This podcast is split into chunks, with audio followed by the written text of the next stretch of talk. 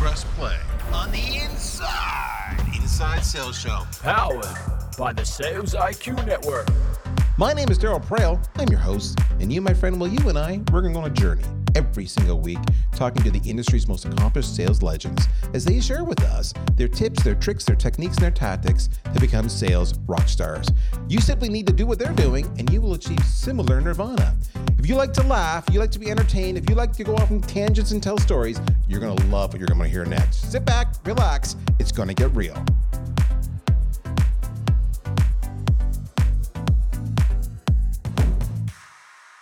I'm back. I know. I know.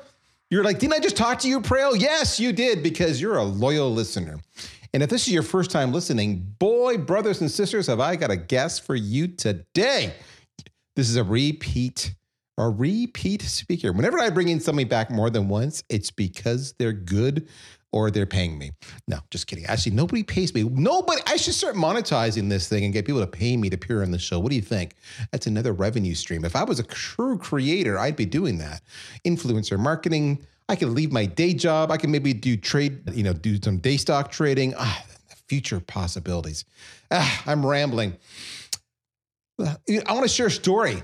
I always like to share stories. You know me. Here's what's going on in my life these days. So, funny story well, it's not so funny for me, but you might find it entertaining, is my wife and I, we were campers.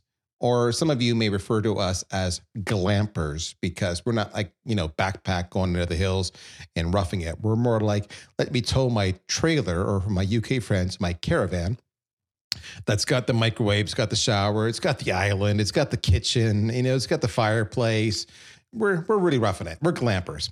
And when the kids hit high school and they got jobs and they got into relationships and they had zero ability to to schedule themselves to save their lives, we decided that we would stop going out to different places and locales every weekend.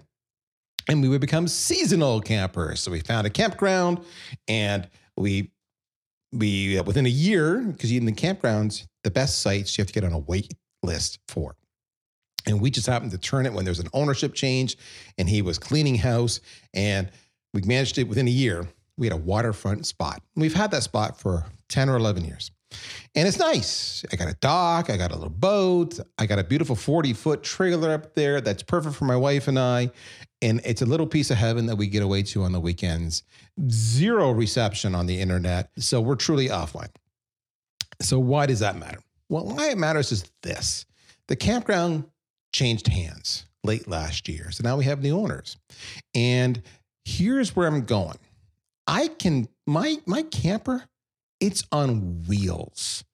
I can literally go anywhere I want to with this camper. So if I'm not happy with this campground or the ownership, I can go to the next campground.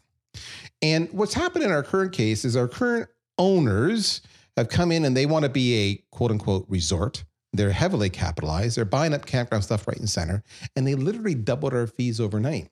And then we all signed our fees and the new contracts. We bitched, we moaned, and then four days before we were allowed in, entrance into the campground at the start of the season, they came back to us for thousands of dollars more. And since then, their communication has sucked, and there's been bitching and moaning. And the campground today is literally 35% empty, not making money at all because people have all bailed on them. So, what does this say? This says for me, if I'm a vendor or a solution provider, like whom you work for, and I have this reputation, the chances of me getting new business is small. It's amazing. You know, the campground manager says, Yeah, I showed 20 sites on the weekend. I said, How many sites did you actually fill? One. Really?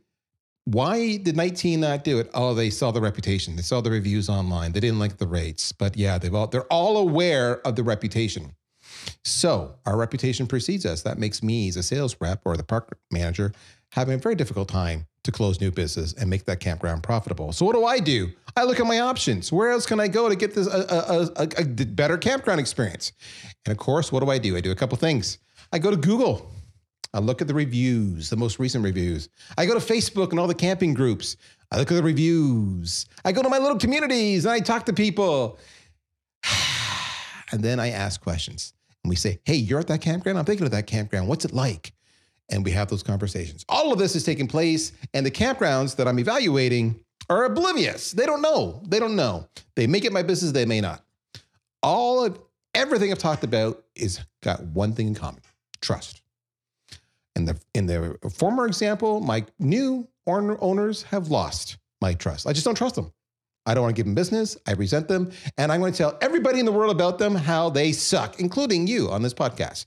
I don't trust them. And there's a consequence to them losing my trust after being there for 10 years. And the next place, me to look at other people, now I'm bitter. Now I'm scared. So what am I looking at? Trust. Trust is instrumental. And there's one thing I heard a very wise fellow say to me once.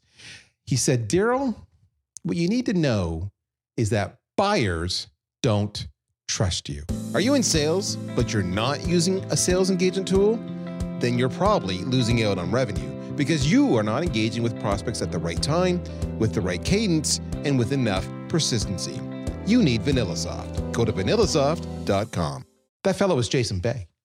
He is with Blissful Prospecting. He's a rock star. I love this guy. He's a messaging god and he is all over the social feeds. You should be following him on LinkedIn. It's simple, linkedin.com slash in slash Jason Bay. But if you're, I'm sorry, Jason D Bay. But if you actually know him and know him well, we don't call him Jason Bay. No, nay, nay. We call him J Bay. Jason, my friend, welcome to the show. What's going on? I'm glad you made a distinction between glamping and camping. Yeah, I'm, i live in the Pacific Northwest here in Washington, yes. so very important, right?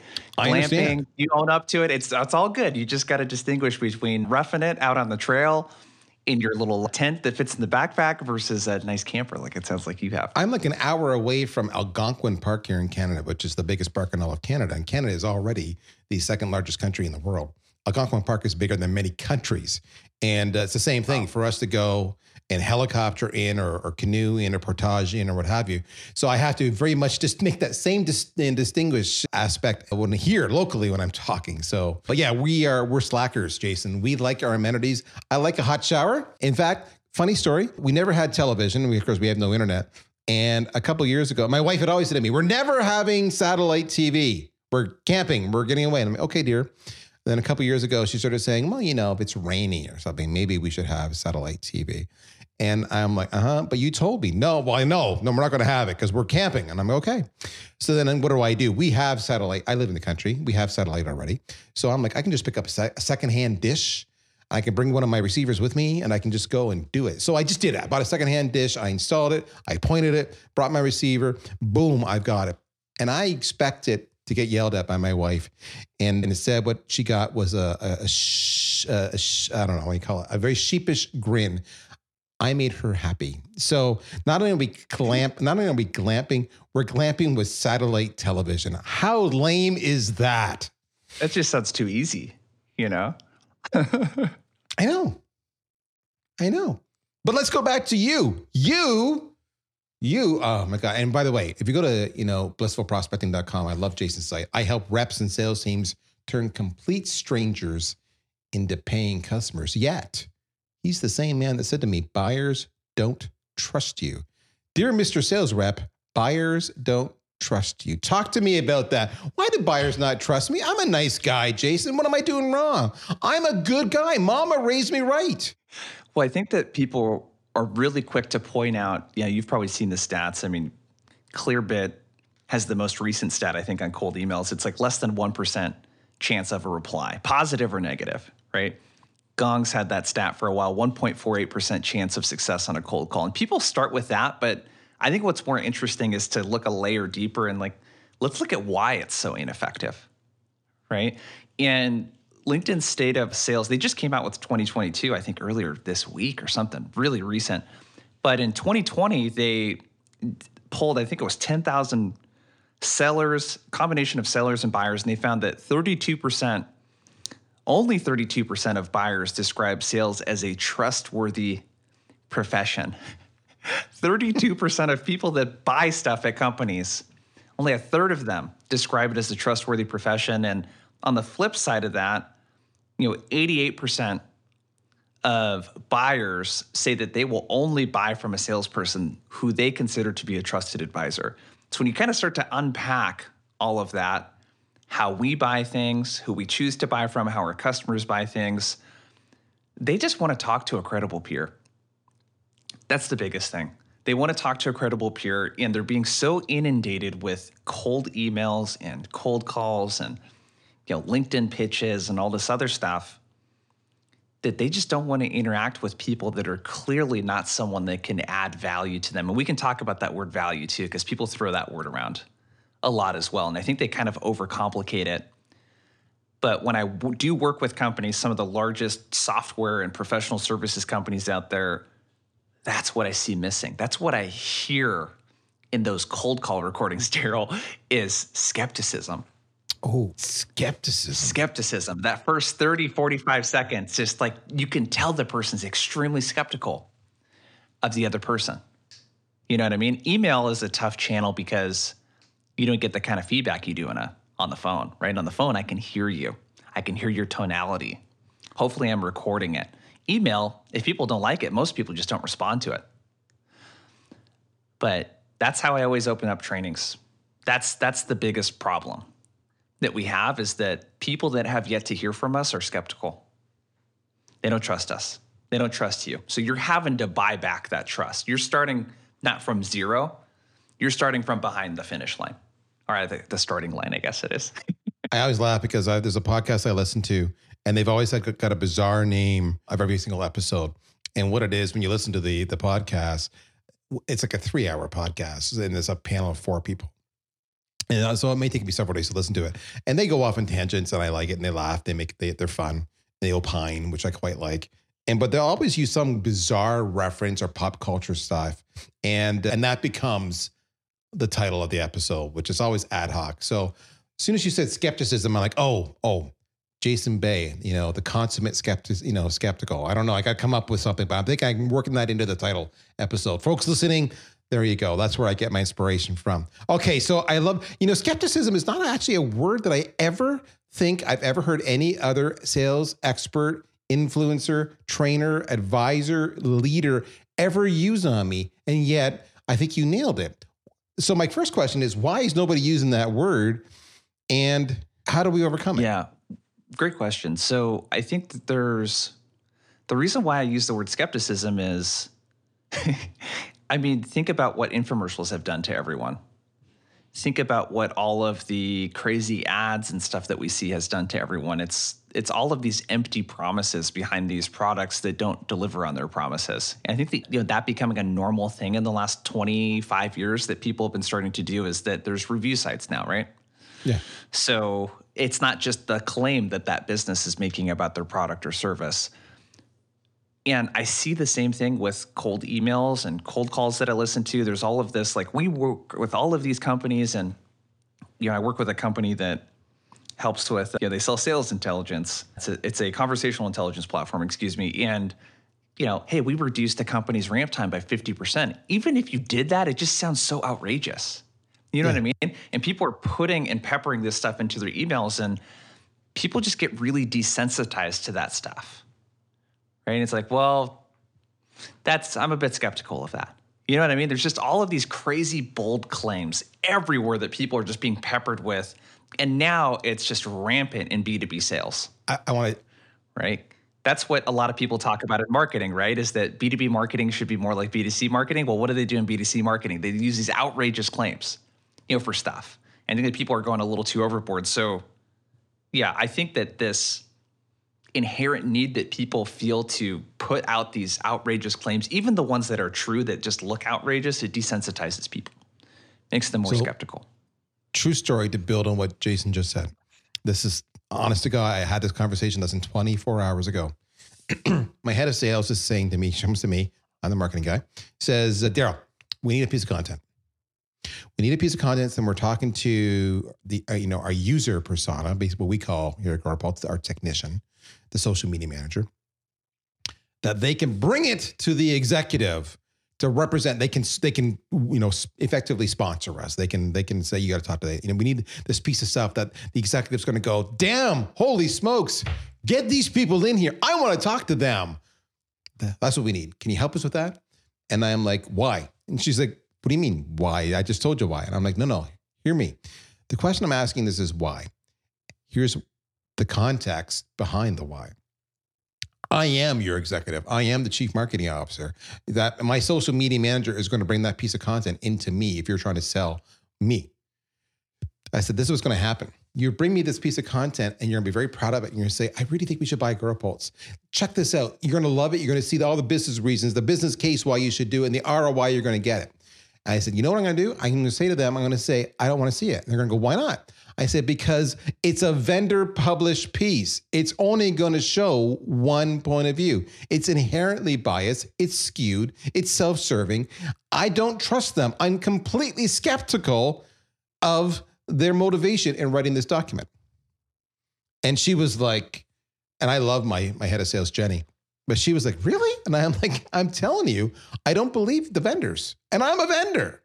So, to your point, that's exactly how we feel. We're skeptical. Yeah. And it's, I did this in action at the beginning of our conversation where I talked about LinkedIn state of sales, right? Gong, Clearbit. You, you take all of these places in to back up your claims, right?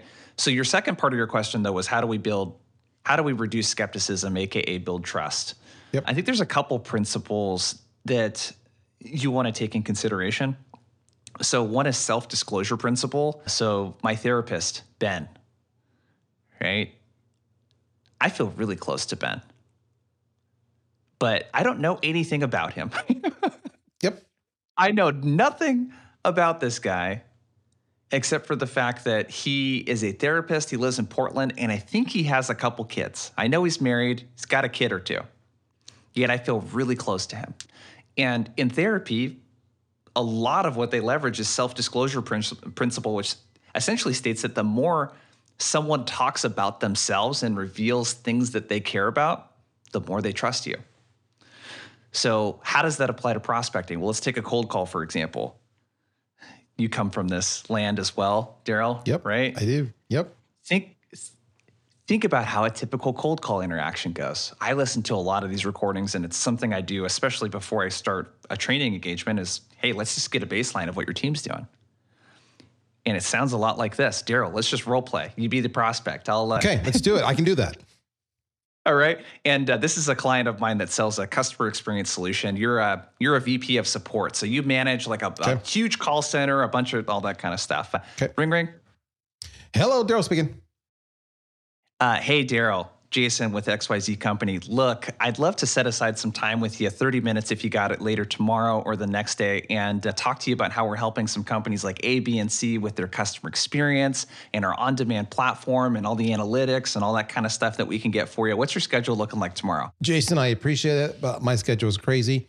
And, uh, and and candidly, we're fine for now. We don't have any budget. Uh, we don't have any initiatives. Maybe reach back out to me in six months from now, maybe a couple quarters, and that might change. But I just I, I no time right now. So that's what it would sound like if the prospect was really nice. Yes. Yes, because I actually what I want for those listening, I I because it's Jason and he's my guest, I listen, I let him finish. I would have cut him off. Yeah. I would have cut him off and say, "Fu- "Stop there, Jason. Don't want to waste your time. We're just not looking right now. I appreciate it. Circle back." Yeah. You That's didn't feel like being a done. jerk to me. Yeah, I didn't. I, I'd actually let you finish. Yeah. So that I know uh, that might sound crazy to some people listening to this, but that is not an exaggeration from what 99% of No, reps will I- do, whether they're selling B2C, B2B, whatever it might be. I get it all it's the time. all about me. I got you on the phone. Oh shit! You know, like awesome. I'm Exactly. gonna pitch you. You know, Yep. this is the one call out of a hundred that's picked up today. I I love that you said it's all about me because I get that whether it's a LinkedIn request or you know as soon as we connect, boom, I get the pitch and it's all about you. My company does this. Okay, I don't give a shit. You know, it's all about you. Can I have ten minutes in your counter tomorrow? Do you realize you're calling into an executive? No executive who's doing his job right or her job right has ten minutes tomorrow or the next day or you know, if anything, you should be looking at next week or two weeks or three weeks from now. Total sidebar. So what you're doing though is you're conveying that you don't know me. You do not know me when you ask for that. But sidebar, go ahead. Yes. So, self disclosure principle. What I want to do in that first 30 to 45 seconds that's really crucial is I want to not talk less than you and as a percentage of talk time. That's not really what it's about. Talk time is just a leading indicator. So if I looked at a cold call recording and I saw a rep talked 80% of the time, that would be a way that I might look at something that might be going wrong. the actual percentage of talk time is not the important part. It's the amount of time I spend talking about you. That is the important part. So even if it's 60 40, me, you, or 70 30, even, if I'm talking more about you and stuff that you care about, that's what it's all about. That's going to make you talk more about what's important to you, usually, if you pull it off correctly. So, what we do in our cold call is instead of having an elevator pitch, I'm going to replace that with what I call a priority drop. So, a priority drop is out of all the sales conversations I have with people like Daryl, this VP of support, what are the top two things that they tend to care about most that are most top of mind for them? And how could I find some sort of trigger or something based on my research that indicates that they might care about that? Okay. So I'll kind of reverse engineer and we'll, we'll redo the role play here in a second. So when I reverse engineer this, what I know about a VP of support is they care about two things. One, in a call center, it's all about getting fewer people to call into the call center, ironically. so they call that reducing the cost to serve. Specifically, I want to get more customers to find their own answers and self serve so I can reduce the cost to serve. And then, two, right now, a really big one is around agent experience. So, how could we reduce attrition, give people better tools, all that kind of stuff? Okay. Let's do another role play, Darryl. Let's do I it. I can let you know how that, you know, kind of sounds. There's a couple other stuff I'm going to add to this, but I can, we can unpack it after I do it. Um, ring, ring, ring. Hello, Darryl speaking. Darryl, it's Jason. I know I probably catch you in the middle of something, but you got a minute for me to tell you why I'm calling and I let you know if you want to keep chatting or not? Sure, but just a minute. I'm just uh, candidly. Appreciate it. I'll make it quick. Darryl, real quick. One of the things I, I noticed is that you guys are hiring a lot of call center agents right now, and specifically in one of your quarterly reports, you mentioned a focus around reducing cost to serve. Does that at all like ring a bell? Is Yeah, I'm getting hammered by it, as you might imagine, from my CEO and my CFO. Yeah, totally understandable. And the reason I was giving you a call, Darryl, is that typically when I talk to VPs of support, I either hear a focus around that, so getting customers to self-serve more, that sort of thing, or kind of the opposite of that. I hear more of a focus around you know agent experience. So how can we provide them with better tools to do their job better, so that we're reducing attrition? Are either of those two things perhaps something that's a priority for you right now, or am I way off? No, they're both priority. They're part of my OKRs amongst a few other things. But I am tight on time, so if you don't mind me, you know, let's uh, obviously I'm going to guess you can help me out. Hit me up with your best pitch, and if you can uh, hit hit the right hot button, we'll talk some more.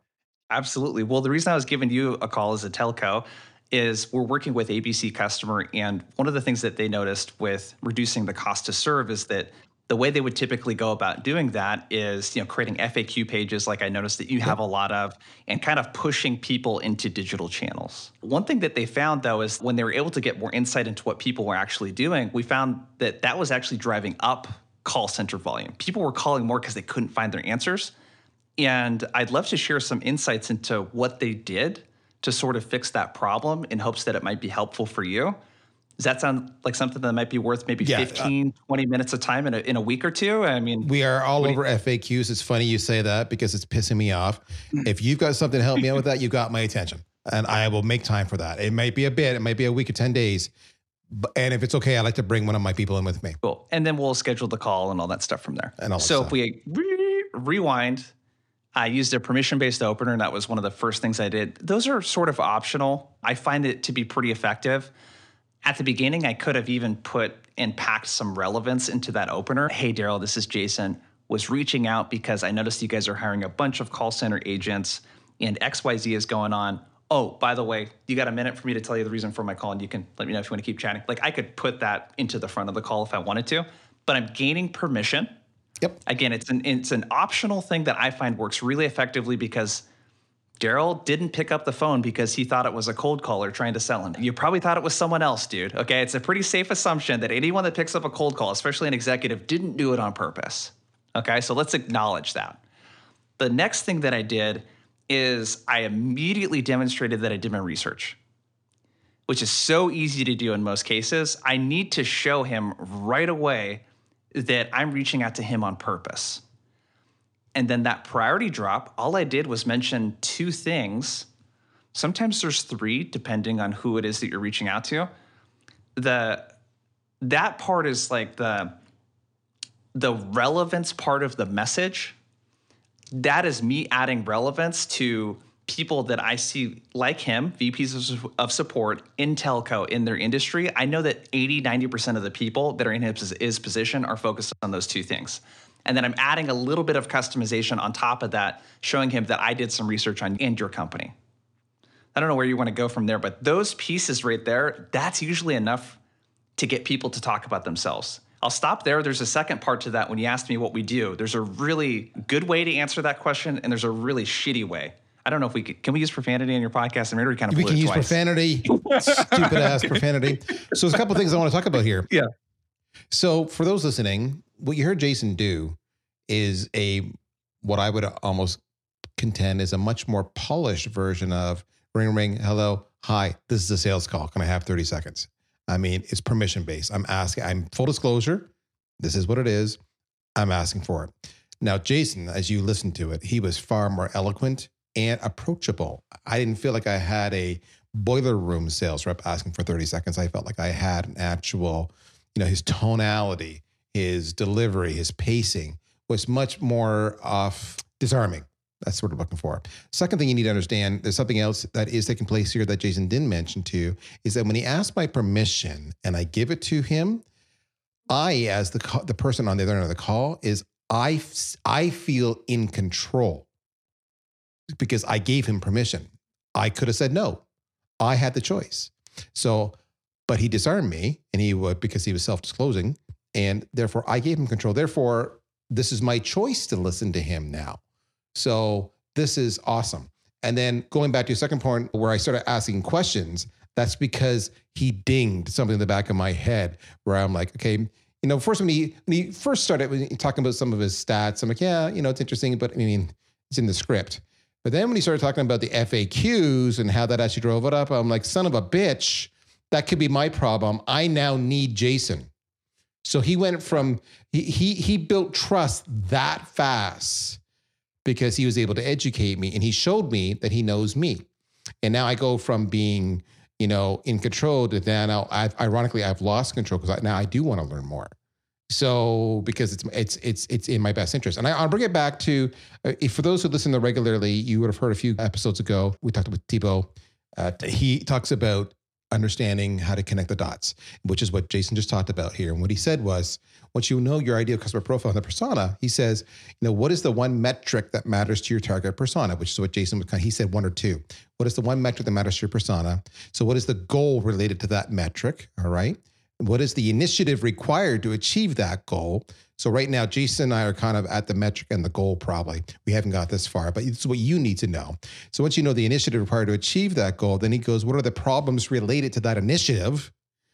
And then what are the symptoms related to the problems? And you're going to use those symptoms, which is what Jason started to do a little bit in the messaging.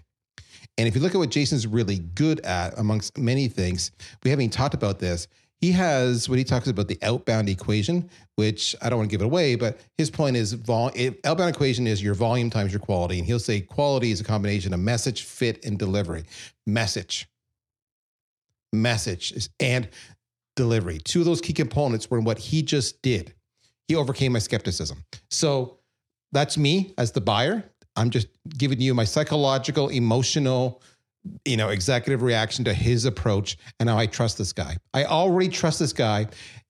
And like his therapist, I don't really know him. So there we go. You want to do the second part? Yes. So you, yeah, I'll, I don't even have anything else to add to that, Darryl. so the second part, you asked me, well, give me your best pitch. Yeah. Prospects will say that a lot, or it'll be a combination of, so what do you guys do? Yep. Now, the biggest mistake you can do when answering that question is to not answer it using what I refer to as the customer voice.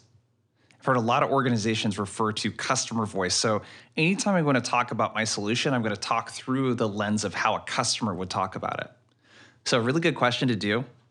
I know this is for sales reps, this podcast. So, maybe you do it with your team or pick someone else. Is in trainings, what I'll do is I'll say, Hey, Darryl, what do you guys do?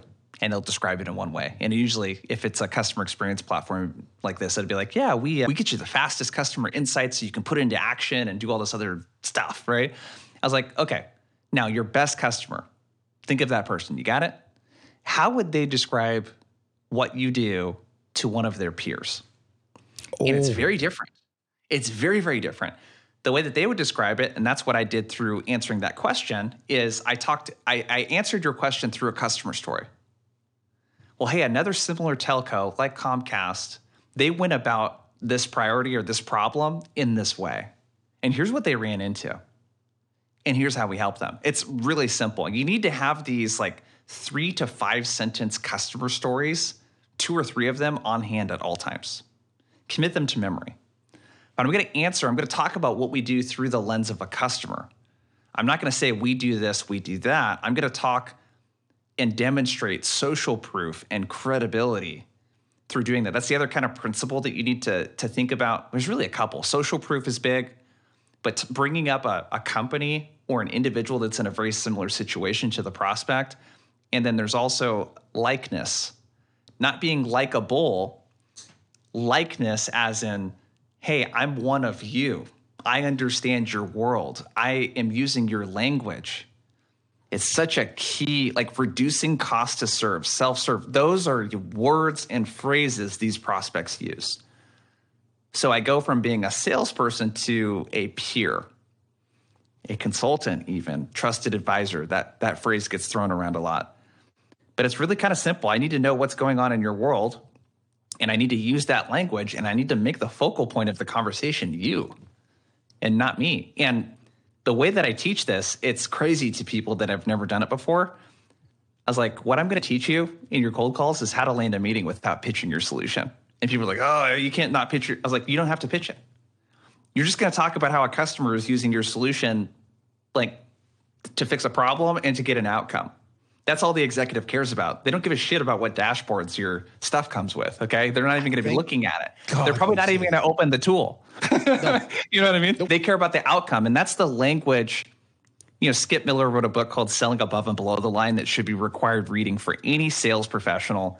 And the concept's really simple. People below the power line, it's not like they don't influence the decision, but a, a director and below, they're very tactical day to day, fix my pain, make my job easier, make me more productive, make my team happier. And above the line, VPC level, it's all about business outcomes. How is this going to help us hit our quarterly targets, our yearly targets? How is this going to help us grow top line revenue, increase our profit margins, reduce risk, or create some sort of efficiency across the org that I can measure? That's what they care about. So when you talk about features and benefits, you're not talking in the language that's that's violating the likeness principle. Right? I'm not like a, an executive if I'm, if I'm talking about stuff that they don't care about. They talk about outcomes. That's the thing I'm always pushing people to and in emails. I'm like, this like getting insight into this thing through this dashboard, like what is the outcome of that? What does that help me do? Oh, it reduces cost to serve. That's the thing that I care about. I've told my reps because obviously we're a social media management company, so therefore the head of marketing was, which is me, is one of my target personas. And I say to them, I said, "Why are you pitching features and functions, guys? Come." I said, "This is what you should be doing." And so where I'm going with this is, I want you to understand that Jason was talking about pain points and metrics, you know, measuring things and goals, right? I said, "Talk to me and ask me what is my cost per lead per, by channel." What is my customer acquisition cost? What is my lifetime value? Ask me these uh, of of a typical client. Ask me these questions. What is the average selling price of my product? Am I happy with that? Do I want a lower cost per lead per channel, lower customer acquisition? I want lower churn? Do I want higher lifetime value? Do I want a higher ASP? You know, what's your plan to do that? How are you measuring that? Are events working for you? Is pay per click working for you? What's the ROI in your social media? And when you ask that question, I won't have an answer. So that's the pain point. That's what opens up the conversation. It's not talking about Instagram reels or now that I can go live with stories or anything else. That's irrelevant. I don't give a shit about that. That's not my job. Exactly as Jason just said, they'll probably never open the software. Jason nailed it. Guys, this is a teaser. Jason opened up by saying the buyers don't trust you. He then physically said the reason is is because they're skeptical. He talks about his self-disclosure principle. He gave you permission-based opener, and he demonstrated with real, real live role playing with me about he was able to overcome my skepticism while I still felt in control But because of his approach with permission based, his permission based opener, he was able to establish trust and flip the tables so that now I needed him and wanted to learn more. That's how it's done. It's not about your feature and function. We're out of time. You like him? I told you you're to like him. He's awesome. Blissfulprospecting.com is the site. Jason is pretty damn good at what he does. As he says on his LinkedIn profile, he helps you turn complete strangers, as he just demonstrated, into paying customers. Uh, So uh, check him out, follow him. You'll love his content. Jason's very solid at messaging. So if you're having issues with your sequences, with your emails, eh, how to engage, check him out. He's also been known to get into a little bit of LinkedIn controversy, which I love about him. But we won't go down that road today. So with that all said, Jason, my friend, you've been a delight. Thank you so much. Yeah, thank you for having me on. And we have a podcast as well, Blissful Prospecting Podcast. So wherever you're listening, click out of that player. Make sure to subscribe to our stuff as well. We talk about similar stuff, Darryl. And we both have a, a really big passion for helping reps have smarter conversations so you don't get rejected so much. So make sure to check that out. This guy's everywhere, folks, and he's worth it. He's worth the listen. My name's Darryl. Another week in the books. That's what I, I, you know, talking hard. Anyway, we'll get there and we'll get even better. Maybe we'll open up our next podcast episode with some self disclosure. What do you think about that? Again, that was Jason Bay, as we call him, JBay. I'm Darryl. I'll talk to you next week. Take care. Bye bye.